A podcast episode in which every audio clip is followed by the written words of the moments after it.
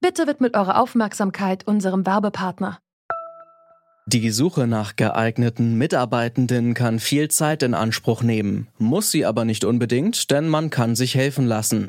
Zum Beispiel mit den Premium-Stellenanzeigen von Indeed, denn damit wird eure Stellenanzeige in der Suche sichtbarer und Bewerberinnen und Bewerber werden schneller auf euch aufmerksam. Indeed schenkt euch jetzt 75 Euro Startguthaben für eure Premium-Stellenanzeigen. Klickt dazu auf den Link in den Show Notes. Es gelten die AGB.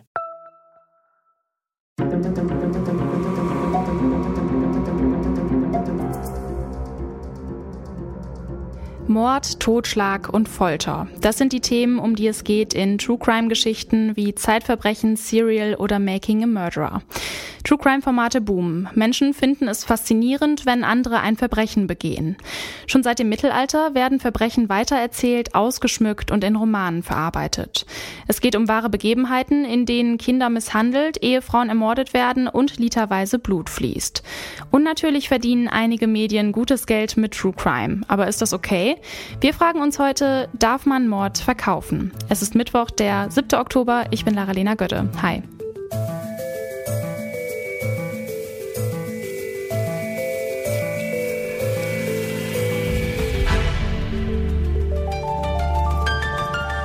Zurück zum Thema. Ist es moralisch vertretbar, mit dem Leid anderer Menschen Geld zu verdienen? Darüber spreche ich mit Sabine Rückert. Sie macht seit zwei Jahren den erfolgreichen Podcast Zeitverbrechen und ist stellvertretende Chefredakteurin der Zeit. Hallo, Frau Rückert. Hallo. Ist Ihr Podcast journalistische Berichterstattung oder Unterhaltung? Was würden Sie sagen? Unser Podcast ist journalistische Berichterstattung. Dafür haben wir auch einen Preis gekriegt. Den Deutschen mhm. Journalistenpreis haben wir nicht für Unterhaltung gekriegt, sondern für journalistische Leistung. Aber ähm, Ihre Hörerinnen und Hörer, die fühlen sich ja schon von Ihrem Podcast auch unterhalten, würde ich sagen, oder? Also ich fühle mich zumindest davon unterhalten. Na gut, wenn Sie eine Zeitung lesen, die gut ist, dann werden Sie auch sagen, ich habe mich bereichert und unterhalten gefühlt dadurch, dass mir der Journalismus gut dargestellt wird. Mhm. Journalismus muss ja nicht heißen, dass der Leser gequält wird oder mhm. zu Tode gelangweilt wird. Das, äh, das tut kein guter Journalismus weder im Politikteil noch auf der Kriminalseite. Nicht nur die Täter, sondern auch Opfer oder Hinterbliebene von Verbrechen geraten ja durch solche Podcasts ins öffentliche Licht. Wie können Journalistinnen und Journalisten denn sicherstellen, dass die Belastung der Angehörigen und Opfer durch diese True Crime Stories, die ja auch der Unterhaltung dienen, ähm, nicht nochmal traumatisiert werden? nochmal, ich möchte nochmal darauf bestehen, dass ich nicht der Unterhaltung diene. Ich glaube, da haben Sie jetzt einen Halbsatz reingeschmuggelt, den äh, ich wieder rausnehme hiermit. Äh, ich diene nicht der Unterhaltung, ich diene der Aufklärung. Und wenn Sie meinen Podcast hören, dann wissen Sie das auch, dass wir mhm. fast in jedem Stück uns mit der Ermittlung auseinandersetzen, mit Sachverständigen auseinandersetzen, mit der Polizeileistung auseinandersetzen und mit den Hinterbliebenen auseinandersetzen. Und die Hinterbliebenen sind in allen Podcasts, in denen sie vorkommen, selbst daran beteiligt gewesen, an den Stücken, die ich damals über sie geschrieben habe. Da habe ich also mich nirgendwo reingedrängelt oder bin durchs Fenster eingestiegen und habe Leute überrascht, sondern ich habe geklingelt und die haben mir ihre ganze Geschichte erzählt und wollten das. Und wenn Sie als Kriminalreporter mit Hinterbliebenen zu tun haben, merken sie das auch, dass Hinterbliebene sehr oft die Öffentlichkeit suchen. Und wenn es passiert, dass die Hinterbliebenen da nicht, nicht sprechen wollen, dann wird auch darüber nicht berichtet, oder? Darüber Wie läuft das dann ab? Ich kann nur nicht das ganze Verbrechen dann ausblenden, weil die Hinterbliebenen das nicht wollen. Das mhm. ist ein Verbrechen ist eine, eine öffentliche Sache. Da wird ein öffentliches Hauptverfahren. Es wäre genauso, wenn Sie sagen, okay, das Gericht darf nicht verhandeln, weil die Hinterbliebenen das nicht wollen. Das mhm. ist, die Hinterbliebenen sind, sind in einer schrecklichen Situation. Aber das ändert ja nichts daran, dass die Öffentlichkeit über das äh, informiert werden soll, was in ihren Reihen geschieht. Als äh, Medienunternehmen müssen Sie natürlich ja auch Geld verdienen. Ähm, das ist ja klar, das müssen wir ja auch.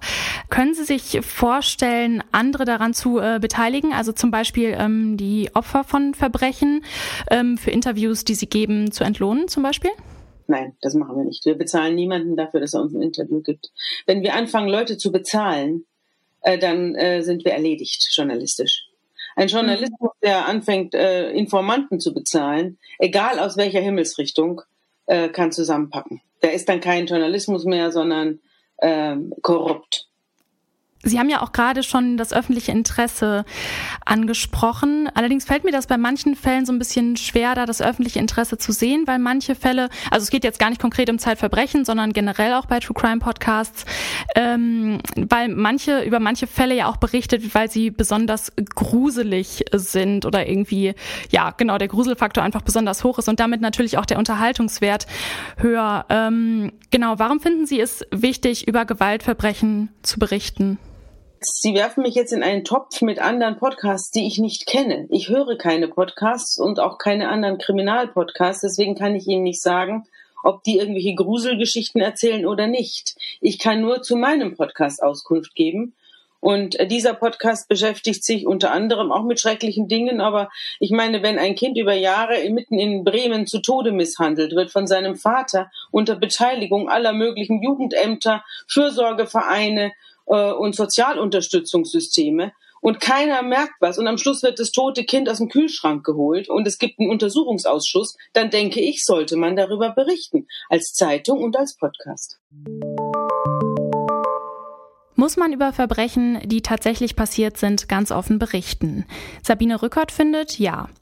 Journalistinnen und Journalisten sprechen da oft vom öffentlichen Interesse. Der Medienwissenschaftler Jens Ruchatz forscht seit vielen Jahren zum Genre True Crime.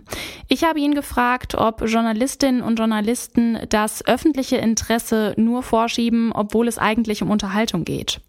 Die Rechtfertigung ist, ich weiß nicht, ob die sich so stellt im Journalismus insgesamt. Mhm. Ähm, ich meine, solange Zeitschriften über ähm, Gewalt, Krieg, Mord berichten und gleichzeitig Anzeigen platzieren, also oder ja auch aber sagen wir Auflagenstärke erzeugen, dann ähm, ja stellt sich diese Frage nicht. Das ganze Nachrichtengenre, würde ich jetzt mal sagen, basiert eigentlich darauf, dass man für für schlechte Nachrichten eigentlich belohnt wird durch höhere Auflagen.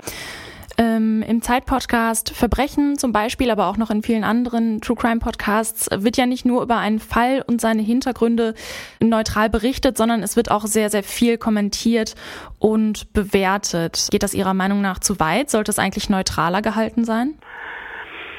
Na nee, gut, das ist, glaube ich, der Reiz, äh, äh, eben das in einem Format zu realisieren, also die, die Verbrechensetzung in einem Format zu realisieren, das über die pure Berichterstattung über das pure Nennen der Zusammenhänge hinausgeht. Das ist genau das, was eigentlich eben auch den, den gesellschaftlichen Reiz daran macht, dass man moralische Fragen an solchen Einzelfällen aushandeln kann. Mhm. Weil ich glaube, dass eben gerade dieses über die pure Berichterstattung ja, hinausgehen mhm.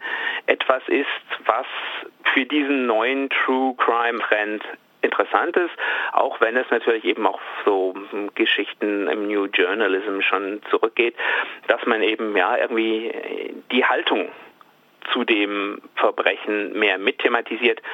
Wobei man natürlich sagen kann, dass das in der Boulevardpresse natürlich auch schon zeitgleich auch passiert irgendwie, mhm. indem man mhm. dann den Leuten auch Beinamen gibt, der Schlechter von so und so und so weiter und so fort, wo man dann, ja, wo diese Wertung natürlich irgendwie dann auch schon implizit gegeben ist. Und mhm. die Frage ist, ob man über Verbrechen, Kapitalverbrechen insbesondere sprechen kann, ohne so eine Wertung zu implizieren. Ich glaube, das ist ähm, wesentlich. Welche Grundsätze sollten denn Ihrer Meinung nach für Journalistinnen und Journalisten gelten, die über Verbrechen berichten? Also es gibt ja schon so eine gewisse Berufsethik. Ähm, sollte es da vielleicht nochmal besondere Regeln in Bezug auf True Crime und äh, wahre Verbrechen geben, weil das vielleicht nochmal ein sensibleres Thema ist? Das Grundproblem ist, wenn wir über Verbrechen berichten, ähm, werden Grenzen, die wir normalerweise haben, verletzt. Mhm. Ich glaube nicht, dass sich das äh, grundsätzlich vermeiden lässt. Und die Frage ist natürlich, inwiefern beschädigt man die Personen dadurch. Man könnte ja auch eigentlich umgekehrt sagen, wenn man in diese Geschichten mehr einsteigt, dann verletzt man natürlich vielleicht irgendwelche Grenzen der Privatsphäre. Andererseits kann man vielleicht auch die Personen würdigen oder ihnen mhm. auch einen Teil der Würde geben, indem man sie eben als ja ganze Personen darstellt, also sie eben nicht nur darauf reduziert, Täter oder Opfer in einem Verbrechen dann zu sein. Dem öffentlichen Interesse gerecht werden, gesellschaftliche Missstände aufdecken oder sogar einen Fall selbst klären. Das können Journalistinnen und Journalisten leisten, die True Crime Geschichten recherchieren.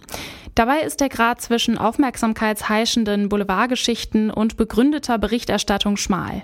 Jens Ruchatz meint, eine gut erzählte True Crime Geschichte wird immer auch Unterhaltungswert haben. Diejenigen, die darüber berichten, müssen ihre Berichterstattung aber auch immer wieder reflektieren und die Bedürfnisse von Opfern und Hinterbliebenen berücksichtigen. Das war's für heute von uns. Abonniert gerne zurück zum Thema bei Spotify und wenn ihr da mal einen Blick in euren Daily Drive werft, dann findet ihr da auch jeden Tag eine neue Folge von Zurück zum Thema. Ich bin Lara-Lena Gödde. An diesem Podcast mitgewirkt haben Jonas Junak und Luisa Heinrich. Chefin vom Dienst war Esther Stephan. Macht's gut und bis zum nächsten Mal. Zurück zum Thema vom Podcast Radio Detektor FM.